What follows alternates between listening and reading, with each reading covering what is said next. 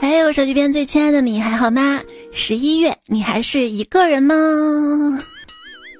没关系，你有我陪就不是一个人了，而是一群人。希望十一月对我们都好一点。欢迎收听留言区里冒个泡，这个月好运会来到的段子来啦！你看，同样是押韵，我都不好意思说这个节目好好笑。其实想想啊，有什么不可以说的？讲段子结局大概率都是笑的。段子好笑，那你开心的笑；如果段子太丧的话呢，就对自己来个苦笑；如果段子不好笑呢，也可以来一个对主播的嘲笑，也是笑，就是不太有礼貌。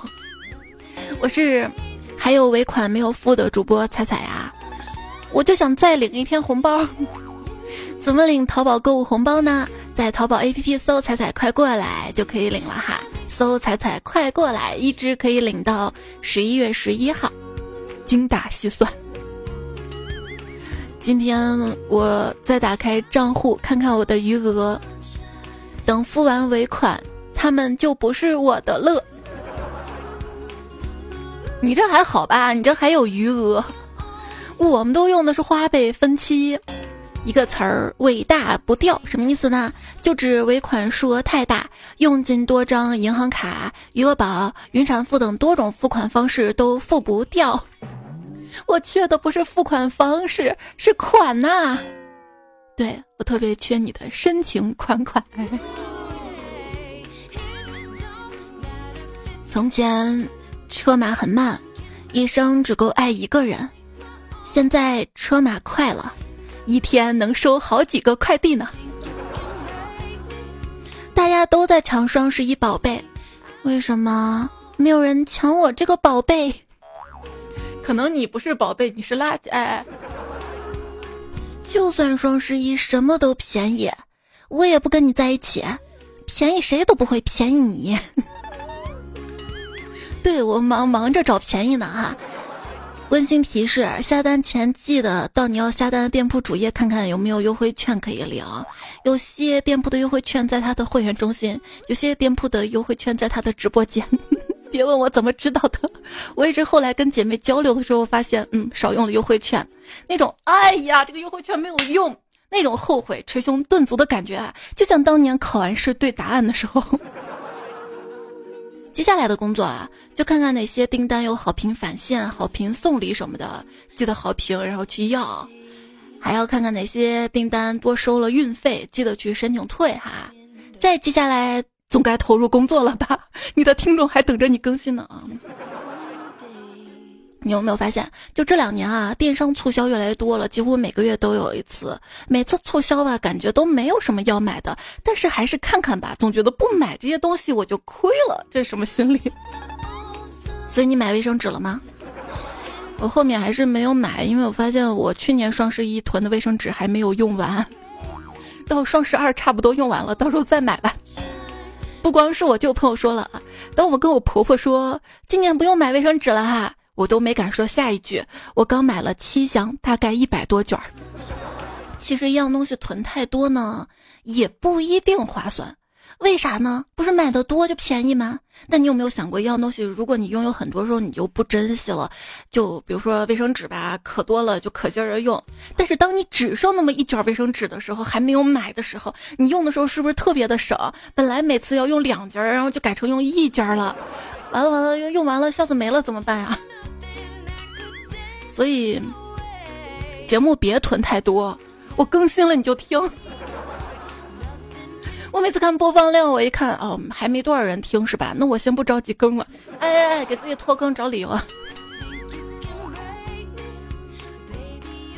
我啊嗯嗯付定金的时候眼疾手快，付尾款寝食难安；付定金的时候奇困无比，不尾款的时候频频无奇。李佳琦的奇嘛，就老了熬不动夜了，你知道吗？买东西就买东西嘛，干嘛每次非得半夜抢购？我是买东西又不是偷东西，但是是抢东西对吧？有些你不买到后面两天就没了呀，尤其是半价的东西。当我看到我已经买了的商品收完无货的时候，居然还挺开心。果然就之前说的嘛，幸福是比较急，我有买到就比没有买到人幸福。人家也不需要，人就没想着买。讽刺的是，对某样商品断货的恐惧，恰恰导致了断货的发生。会不会是因为大家都抄作业抄得多了？嗯，很能抄，请叫我超级女生。我就问你，你昨晚付尾款里有一件东西是给我买的吗？没有，你心里只有你自己。哎，老公，老公，老公，你看我给孩子买的裙子好看不？可是老婆，咱家是儿子呀。是哦，那我自己穿就好了哈。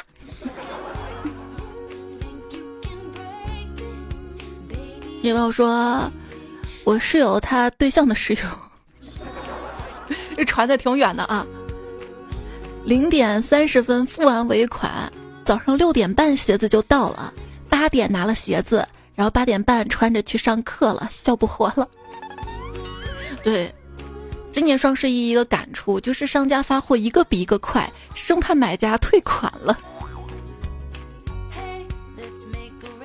你们双十一在等快递，只有我在等你们拆完快递的纸箱子。不要可以给我吗？我想赚点钱。我暂时还不能给你，我怕我会退货，等七天，等七天。对，这里再温馨提示，不要那么快丢掉包装啊！而且丢包装的时候仔细检查一下有没有配件丢掉。就我我妈经常帮我拆快递嘛，她是好心啊，拆完之后里面有一些说明书啊、零件也就跟着不见了。你好，我想申请退货。亲亲，商品是哪里不满意吗？主要这个是我给她送的礼物，然而她不喜欢。你要知道，她不喜欢的是你。嗯，你这三十七度的手怎么能打出这么冰冷的文字？简直比早上起床的被窝外面还冷。那我推荐大家起床听喜马拉雅的段子来了，记得订阅专辑哈。我的声音温暖陪你出被窝，请相信我，我比空调省电。我是采采，采是采暖的采。嗯，不是起床冷的问题，最大的问题是醒不来，醒不来。阿基米德撬得起地球，都撬不开我的眼皮儿。所谓世间万物，一物降一物，就是钱能降住你，能让你天天早起。对，我的日常安排很简单，我早起，然后受苦一天。我的人生规划呢，本来是在新加坡读高中，英国念本科，美国念研究生，法国念博士，然后在加拿大没得病呢就孤独终老，得了病就安乐死。但是因为成绩太差没考上高中，美梦全破碎了，现在在打工。我跟你说，考上高中上了大学也要打工。工作的时候呢，遇到难题了，不要怕，慢慢去研究解决。这些东西不是谁生来就会的，时间久了呢，就被开除了。苦苦笑，苦笑。要知道，喷泉之所以漂亮，是因为它有了压力；瀑布之所以壮观，是因为它没有了退路；水之所以能够穿石，是因为永远在坚持。但这些啊，也许在不久之后的将来，都是因为有人编了代码。这段时间呢，元宇宙这个概念特别的火啊，资本呢都争相投资。可是我觉得元宇宙这个概念听起来就像是一个永远不下班的虚拟办公室啊。终于有一天可以早点下班了，就想巴结巴结领导，请他唱 K。结果他跟我说有大包间吗？没有大包间不去。我当时就怒了，哎，我说老子请你唱歌是给你面子啊，哎，就咱两个人要什么大包间啊？你当我是冤大头啊？结果旁边同事说，不晓得是你领导普通话不标准，还是你耳朵有问题，人家说的是大包间。风从魔力出，人跟人的区别。据说一个就是大宝天天见，一个就是天天大宝见。对啊，一个护肤，一个锻炼身体嘛，都要都要。就早上拿个剑在公园里面打打杀杀的。哎，啥叫网络小说？就一个字儿，大悲。简单点就是好人跟坏人打，复杂点呢就是变态跟疯子打，高雅点就神仙跟妖怪打，低俗点就是平民跟恶霸打。在天上打叫修真，在地上打叫都市，在以前打叫穿越，在以后打叫科幻，还有一直打打打就是打到床上也不知道人家打出啥情节来的，那叫言情。看完晋江上的小耶文我阅读理解跟完形填空能力都提高了。对，阅读有助于提高写作能力，是真的。最近起点上一个作者，他的号被盗了，是他读者盗了他的号之后帮他把文章给改了。我的妈呀，好怕呀，要把密码设置复杂点儿，万一哪天等不及了帮我把节目给更了咋办呢？就有朋友表示说，拖更都要这么卷了吗？也太难了吧。那你说这些小说网站是不是可以加一个共同创作功能？如果作者拖更，读者就可以帮忙写，这样作者就不用写了，比较舒服，其他读者呢有的看了，有才华的人还能发挥自己的才华有些小说那个沙雕情节啊，就看到一篇总裁文嘛，女主呢是熊猫血生病了，男主为了救女主嘛，于是杀死了一只熊猫，那是国宝呀。说现在的霸总小说十本里有十一个第一章是回国，然后九个商业巨鳄，八个不近女色，七个家族联姻，六个出过车祸，还有五个和女主小时候见过但是装作没见过，他们四个姓沈，三个姓顾，三个姓傅，而且都有一个医生朋友。经典台词就是大半夜的这点小病叫我来干什么，还有管家那句话，好久没有看见少爷笑了。看到一个小说作者形容男主清高孤冷，说可惜呀、啊，没有遇到一个让他变成活火山的人。哎呀，找我呀，我可以让你上火的。发脾气吗？说每个人心里啊都有那么一团火，但往往路过的人都只能看到烟。是的，有的人呢路过看到的是烟，有的人路过看了眼红，有的人只是感觉到热，脱了个衣服就没啥了。只有和你灵魂一样的人才能被点燃。嗯，妈妈，这本书《百年抓虫》好不好看呀？这几天看多了修真的小说，搞得晚上做梦都有神仙说我骨骼清奇，哭着喊着说我做关门弟子。我说修仙没问题，只是有桩难处，你能不能帮忙解决一下？这神仙就说了啊，为师上天入地无所不能，你尽管说。我说我这白天吧要上班，晚上才有时间练功，可是晚上吧要辅导迷你彩写作业，你要是能帮忙辅导他一下，我立马拜师学。话还没说完，那人嗖一下就没影了。我大家好，我是书到用时方恨少，我拔上学后更烦恼的主播彩彩，我的微信公众号也是彩彩，希望你同步关注一下，这样烦恼就会少一点，因为有更搞笑的图文等着你。平时任何想要说的话都可以在公众号发消息对话框，或者是节目留言区告诉我。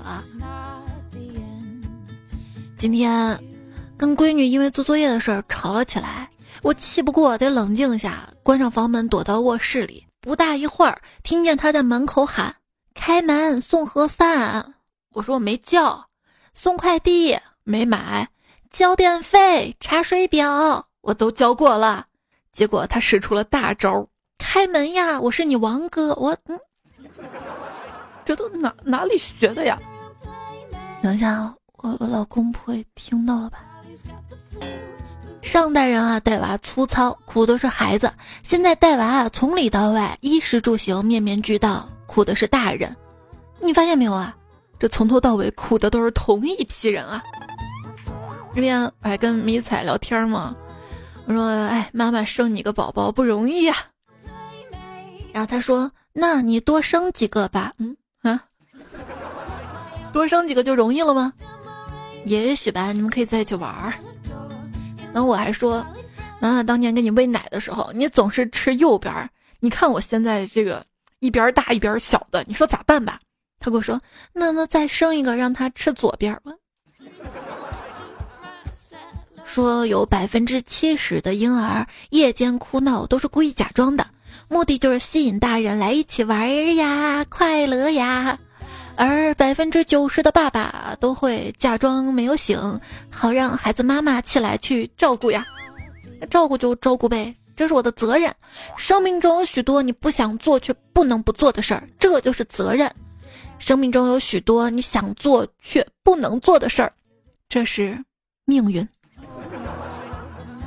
人生啊，到了某个阶段啊，生活就会开始帮你做减法，拿走你的一些朋友，让你知道谁是真正的朋友。对，拿走一些你的听众，让你知道谁是真正的粉丝。又给自己加戏，是不是？还会拿走一些你的梦想，让你认清现实究竟是什么。你今天怎么开始思考人生了？当个人开始思考人生跟追求的时候，极有可能是因为他没有钱了。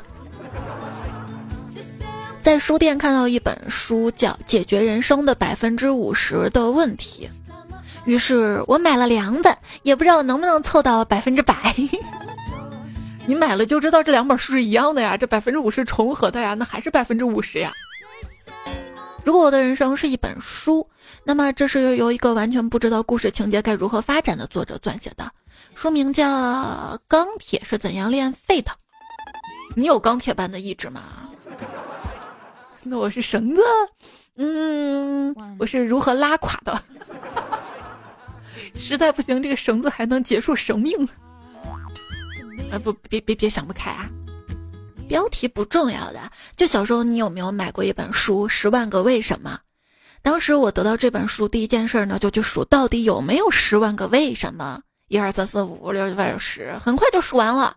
没有，所以这本书教给我的第一个知识点就是不要轻易相信任何的标题。嗯，标题可以夸张，是不是？人丑呢就要多读书，只要埋头读书，别人就不会看到你的脸。你知道这个世界上最恐怖的书是什么书吗？那就是结婚证书。想想我从懵懂少女变成了你懂得少妇，又变成怨妇，从怨妇变成了泼妇，再从泼妇变成了现在的什么尾款支付，不是，变成了现在的哑巴了。就是遇到矛盾也不想吵了，也没有力气吵了，感觉吵也没用了，那就直接动手抽抽，能吵就不要抽抽。一朋友说，我老婆呢会说四门语言，分别是中文、翻白眼儿、摔门和叹气。巧了，我也会。哎，顾不下去了。我一对夫妻朋友决定要离婚了。前几天呢，他跟老婆聊了聊，说还记得他们结婚的时候啊，老婆说我最喜欢你的笑容，而如今离婚的理由，他老婆说我一看到他笑我就来气。这说明什么？说明喜欢一个人不需要理由，讨厌一个人什么都可以成为理由啊。我跟老公讨论古代皇帝选妃，老公说选妃呢要求女的肌肤细嫩，细嫩到什么程度呢？这么说吧，一滴墨水滴到皮肤上就不沾身的嘚儿溜下来。我说那你看我呢？他说哼，你你的背上能写毛笔字儿。我是说我的后背宽大，对吧？昨天澡堂子搓澡阿姨给我搓澡时候，突然停下来说：“哎呀，好久没有吃过猪肉馅饺子了。”我说：“阿姨，你不是看到我肉多才想起来吃饺子吧？”阿姨急忙解释说：“啊，不是，不是，不是，我是看到你的背啊，像俺们家擀饺子皮儿的案板，又宽又平。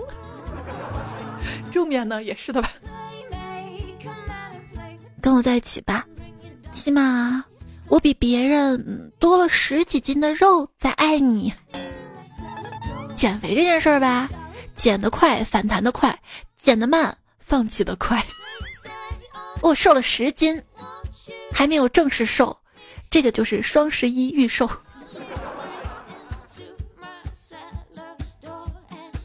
一位生物学的医生告诉我，如果带着罪恶感吃零食，会产生压力，使胃液减少，减缓消化，导致吃的东西长时间留在胃里，容易长胖。所以吃东西的时候要抛弃所有罪恶感，幸福的品尝才是最好的。所以吃蛋糕的时候不会胖，因为吃蛋糕的时候很幸福。吃狗吃狗粮，猫吃猫粮，那我作为一个垃圾，我吃垃圾食品怎么了？哎，有没有发现啊？天一冷吧，就特别想吃螺蛳粉儿、嗦粉儿，也许这就是热胀冷缩。天冷啦，提醒大家多吃点衣服。就是冬天到了嘛，要多吃面条，这样住在肚子里的小人儿才能织毛衣，就不会冷啦。天气太冷，没有厚衣服，现在又冷又脆弱，想骗我感情，你就趁现在私信啊，保证一骗一个准的。降温了，我不再是光棍了，对，是冰棍嘛。现在状态，听歌没有 V I P， 恋爱没有 I N G， 游戏没有 M V P， 现实没有 R M B， 每天还能碰到很多 S B， 不是正常吗？如何在社交媒体上讨人喜欢呢？最简单办法就是不要发表任何东西，这就是你不跟微博的原因。上次看一个油管视频呐、啊，下面有一个俄罗斯人牛逼欲来来说中国只会抄袭，什么逆向工程是俄罗斯技术，巴拉巴拉巴拉。结果一个中国人下面怼了一句：“这逆向工程是苏联技术，你们俄罗斯什么都没有。”好家伙，直接把那人给干沉默了，伤害性跟侮辱性都是极强的。有一天在公交车上，一位小伙子不让座，站在旁边大妈愤怒地说道：“对于你这样的年轻人，我真想一巴掌扇过去。”这小伙子淡定地说：“大妈，人啊都是相互的，在你想一巴掌扇死我的时候，我又何尝不想一脚踹死你呢？”车厢顿时安静了。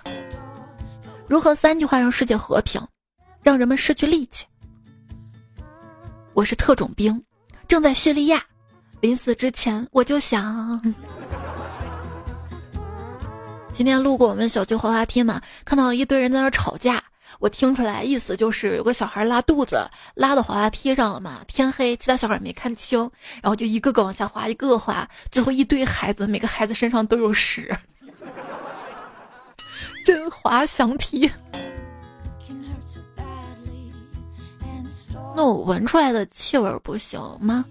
就电梯里面嘛，一个女生对另外一个女生说：“哎呦，你该洗头了，看你头油的。”电梯人很多嘛，然后另一个女生说：“哎呦，你居然发现了，我没想到你居然会抬头踮脚看啊！”因为那个女生比较低嘛，真是高手过招啊。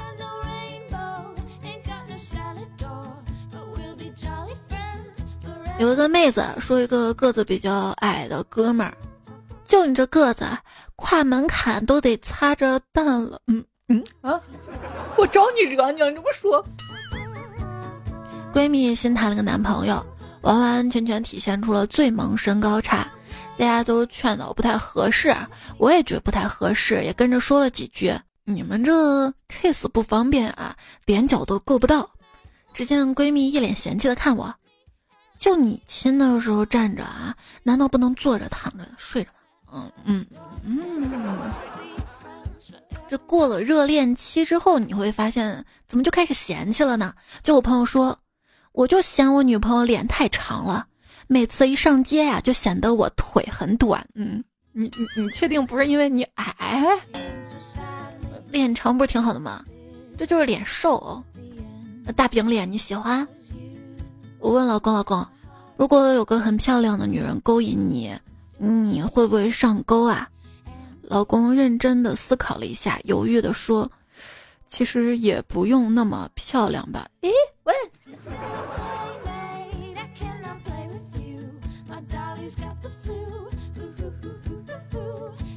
已婚男人被勾引的时候，通常会以“我已经结婚了”为理由拒绝对方，而从来不是不行，不要。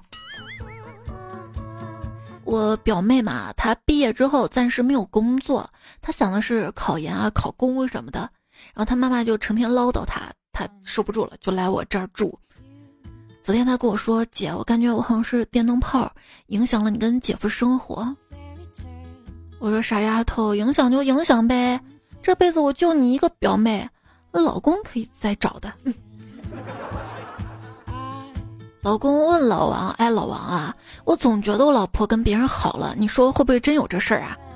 老王说，哎，绝对没有，你老婆胸下两寸，有颗痣，这叫忠心痣，所以不会红杏出墙的。哦，是吧？那那那我就放心。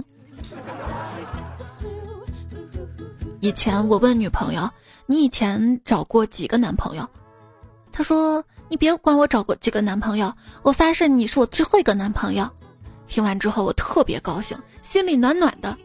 只是三个月之后，她成了别人的新娘。她确实没有骗我，我真的是她最后一个男朋友。嗯，这不是段子啊，就真事儿嘛。也是这两天在网上看到了，说一个人她男朋友的前女友结婚了，于是她去她男朋友前女友的朋友圈去看，发现结婚对象居然是自己男朋友。嗯，然后就在网上开撕。嗯，你说你爱我，愿意为我去犯罪，结果犯的是重婚罪。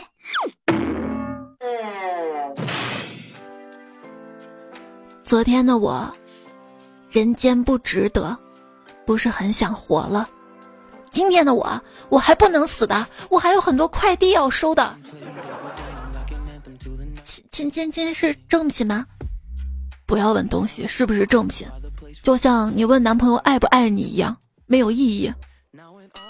哦，那我还还是会问的嘛，忍不住的嘛。小壁虎向小青蛙表白，相信我，我是你喜欢的那款。小青蛙就不解了，你怎么知道我喜欢哪一款呢？这时有只野兽跑来，想要吃掉小壁虎，小壁虎断了一把逃走了。小青蛙恍然大悟，哦，原来是预售付尾款。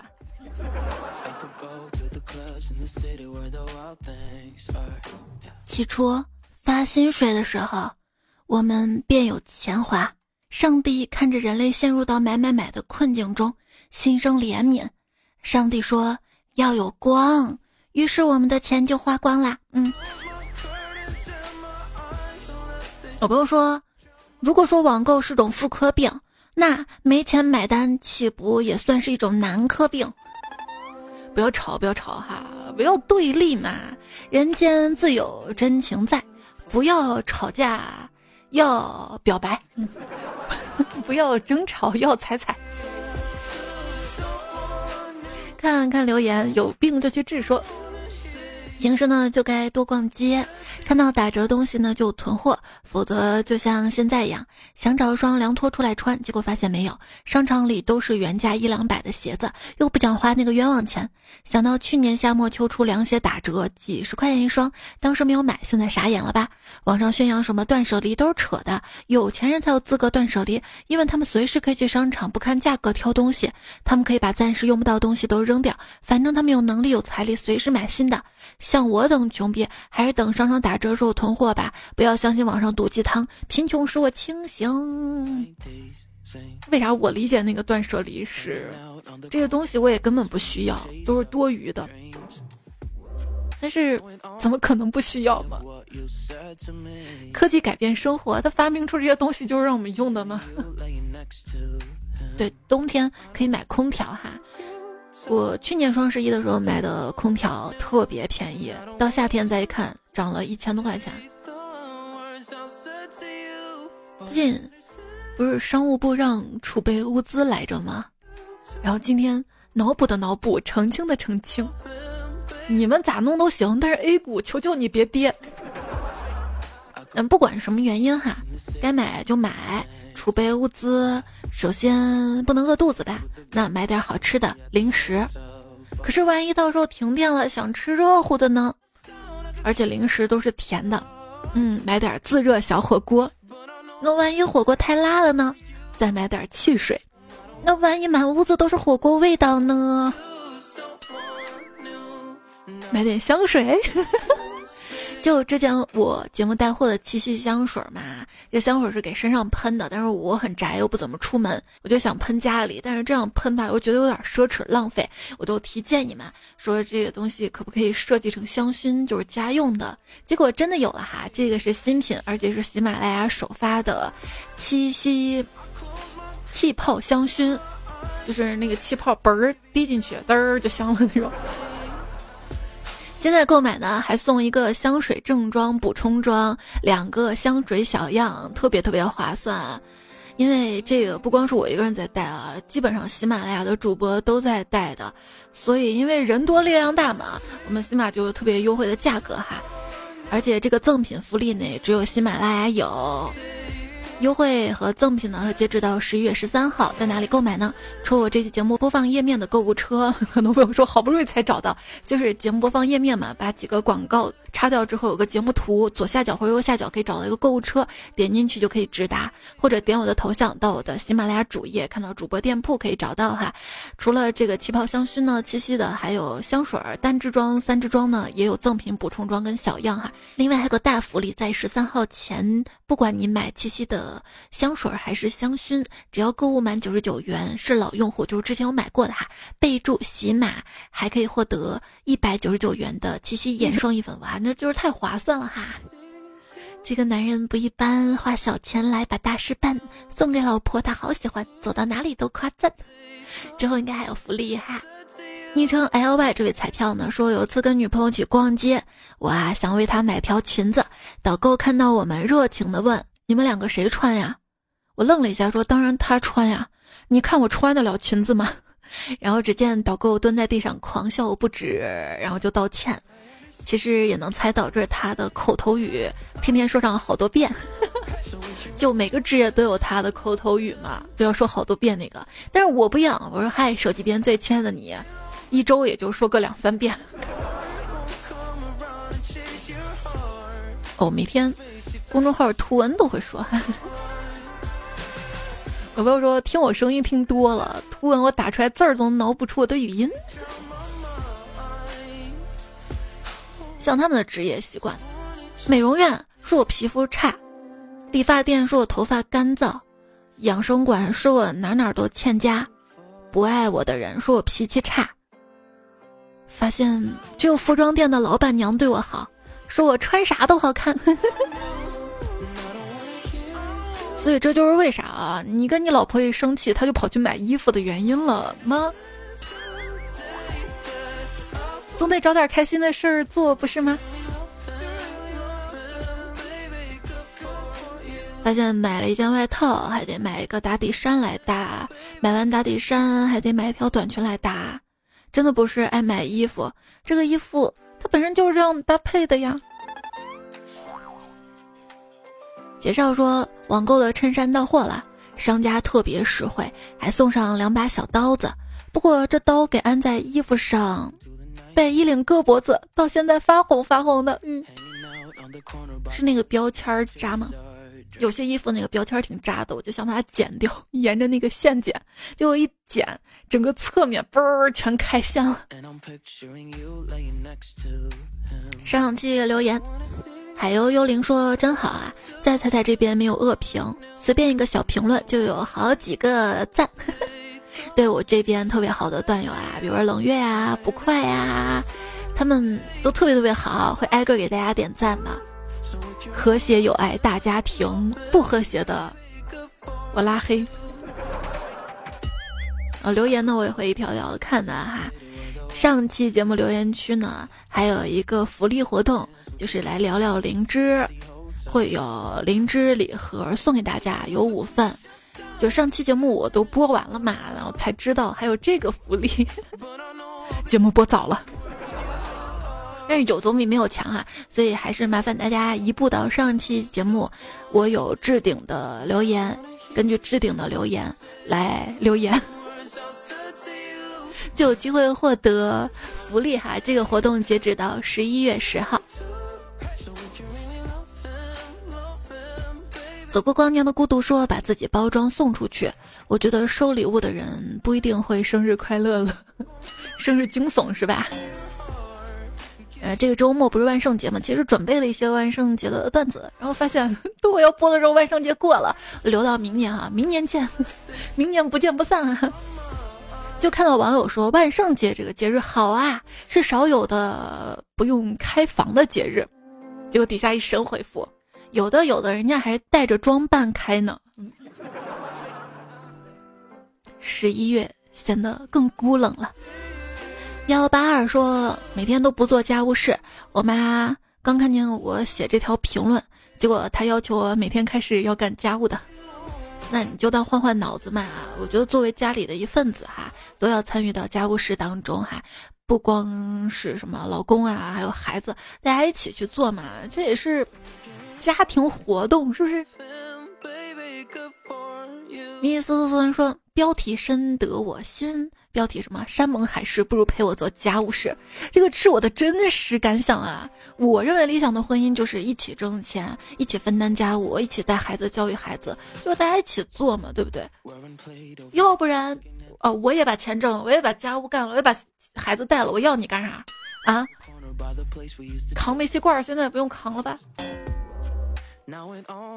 爱萍说家务无所谓，你陪娃写作业就好了。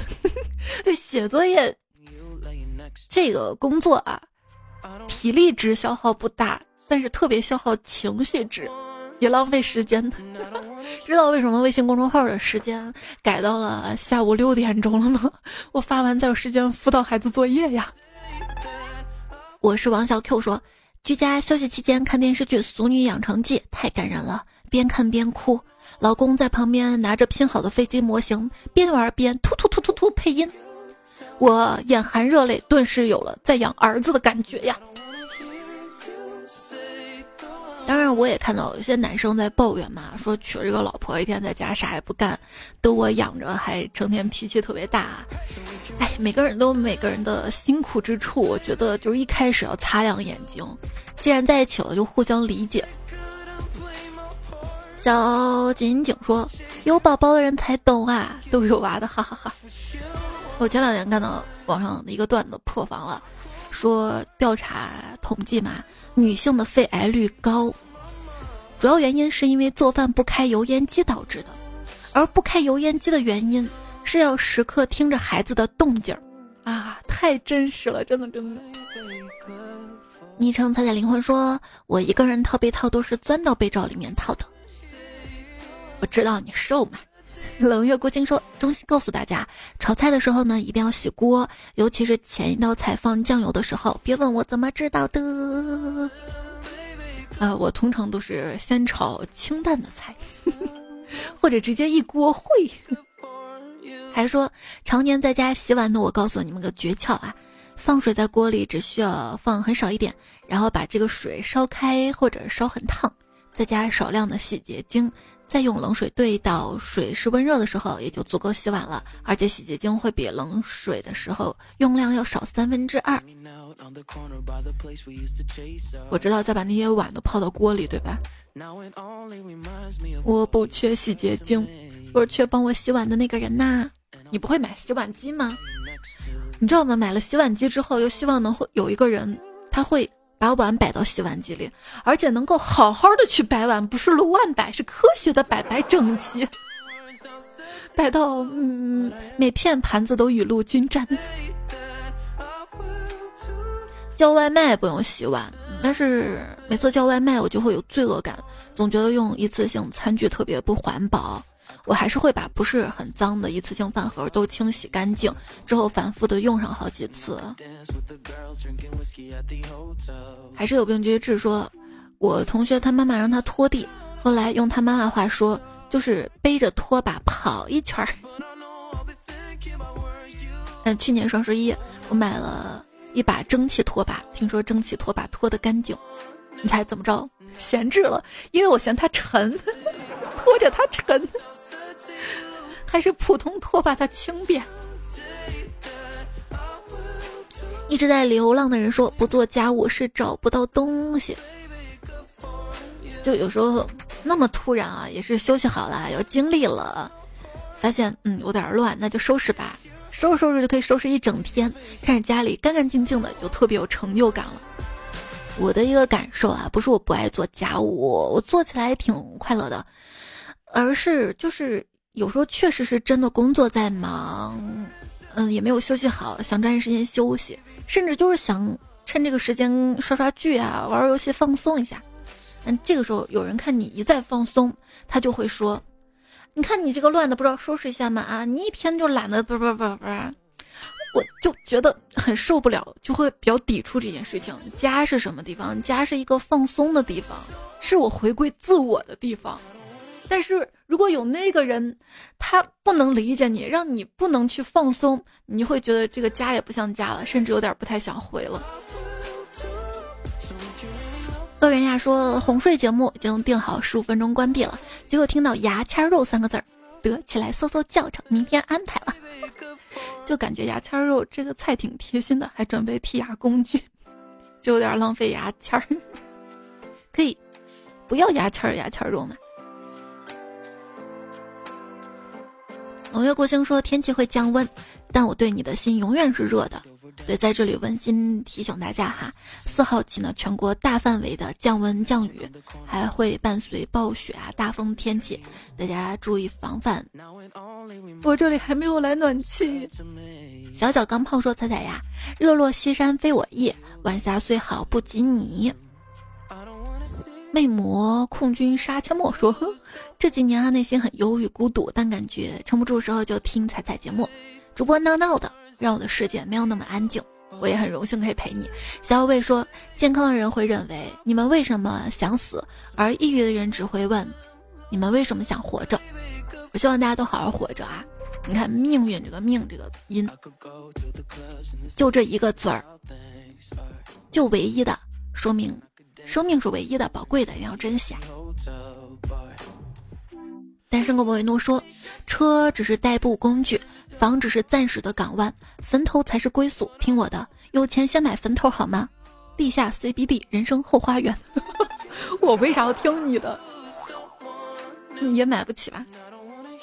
乾隆在院说，努力赚钱，或者要是能娶个富婆就好啦。我觉得当然是可以的哈，就是他赚钱，那你是不是相应的应该多承担一些家务啊，带孩子，反正这些只要你们俩你情我愿都分配好，也可以很幸福的哈。而我一直不觉得一定要男人干什么什么，女人要干什么什么。陶安静说，男人跟女人的不同，你想给他温暖和快乐的事儿，而他却给你一盆冷水跟痛苦的事儿。你抱着他睡觉，他说你有钱吗？不上班吗？这是你的真实感悟吧，但是往好的想，至少你有女人可以抱。他还说，人想通了，打工就轻松，只要不要命，默默的往前冲。比如彩彩生病了，也咬牙不让自己哭出声，还有节目等你更。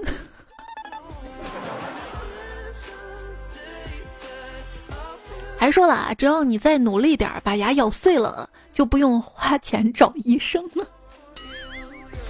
你知道我为啥丑吗？就是因为我上下牙它不能很完美的合到一起，所以咬不碎的。这人把自己黑到什么地步了？子夜紫金说，世事难免艰难，想起你便觉得温暖。童宁说，彩彩，我两年没有回家了，希望今年能够回家过年陪陪家人。相信家人也非常的想你啊，我们就希望疫情求求你不要扩散了啊，大家都好好的。兜里有糖红姑娘说，想生一个像彩彩一样的女儿，老了给我讲故事。我也没怎么给我妈讲过故事啊，如果换成我妈的话，就是故事不故事的不重要，赚钱回来孝顺我就行了。社会新寒说，怎么可以出现在下期评论里面？那就多留言呐。看，学一下乾隆在冤啊。嗨，我手机边，亲爱的你们还好吗？想我了吗？双十一快到了，还不快把我领回家？在淘宝搜索彩彩快过来，抓紧时间把我领回家吧。这领不回来我啊，能能领红包是真的，因为我们几年了，双十一都用这个口令啊。也看到了留言区，挥袖弹琴、妮妮美妞、萌萌爱彩彩、白白白慧、宁小宁、风采比赞彩最美。木千岁，墨梅朝圣，一二三，我是新酱优，听彩中大熊的提拉米苏，莫小星，心愿爱彩彩，东皇的身段，彩像迷彩，向日葵皮皮，像人生如一盘棋局，彼岸灯火是诺诺哟，余生亮度自由，为你而秃头，再临风声，小王不吃香菜，你的留言也看到了，谢谢你的支持，谢谢你的留言分享。上期跟上期沙发录的杯杯，还有听友三零幺二云黎月猜了二男友冷月孤星绵羊人雷秋，始终没能留住他，在后院的海豚黎某某童言无忌。这些作者还有余生不立彩苏郭金妹彩刘大脸关于田你不要命来冲动冲击整人也有扑哧银教授打人的朋友们，好啦，节目就告一段落了，下期节目我们周五更新，别忘了多点赞分享看，多留言会变有钱，早点休息啊，晚安。如果总是发生意料之外的事儿，建议扩大一下意料之中的范围。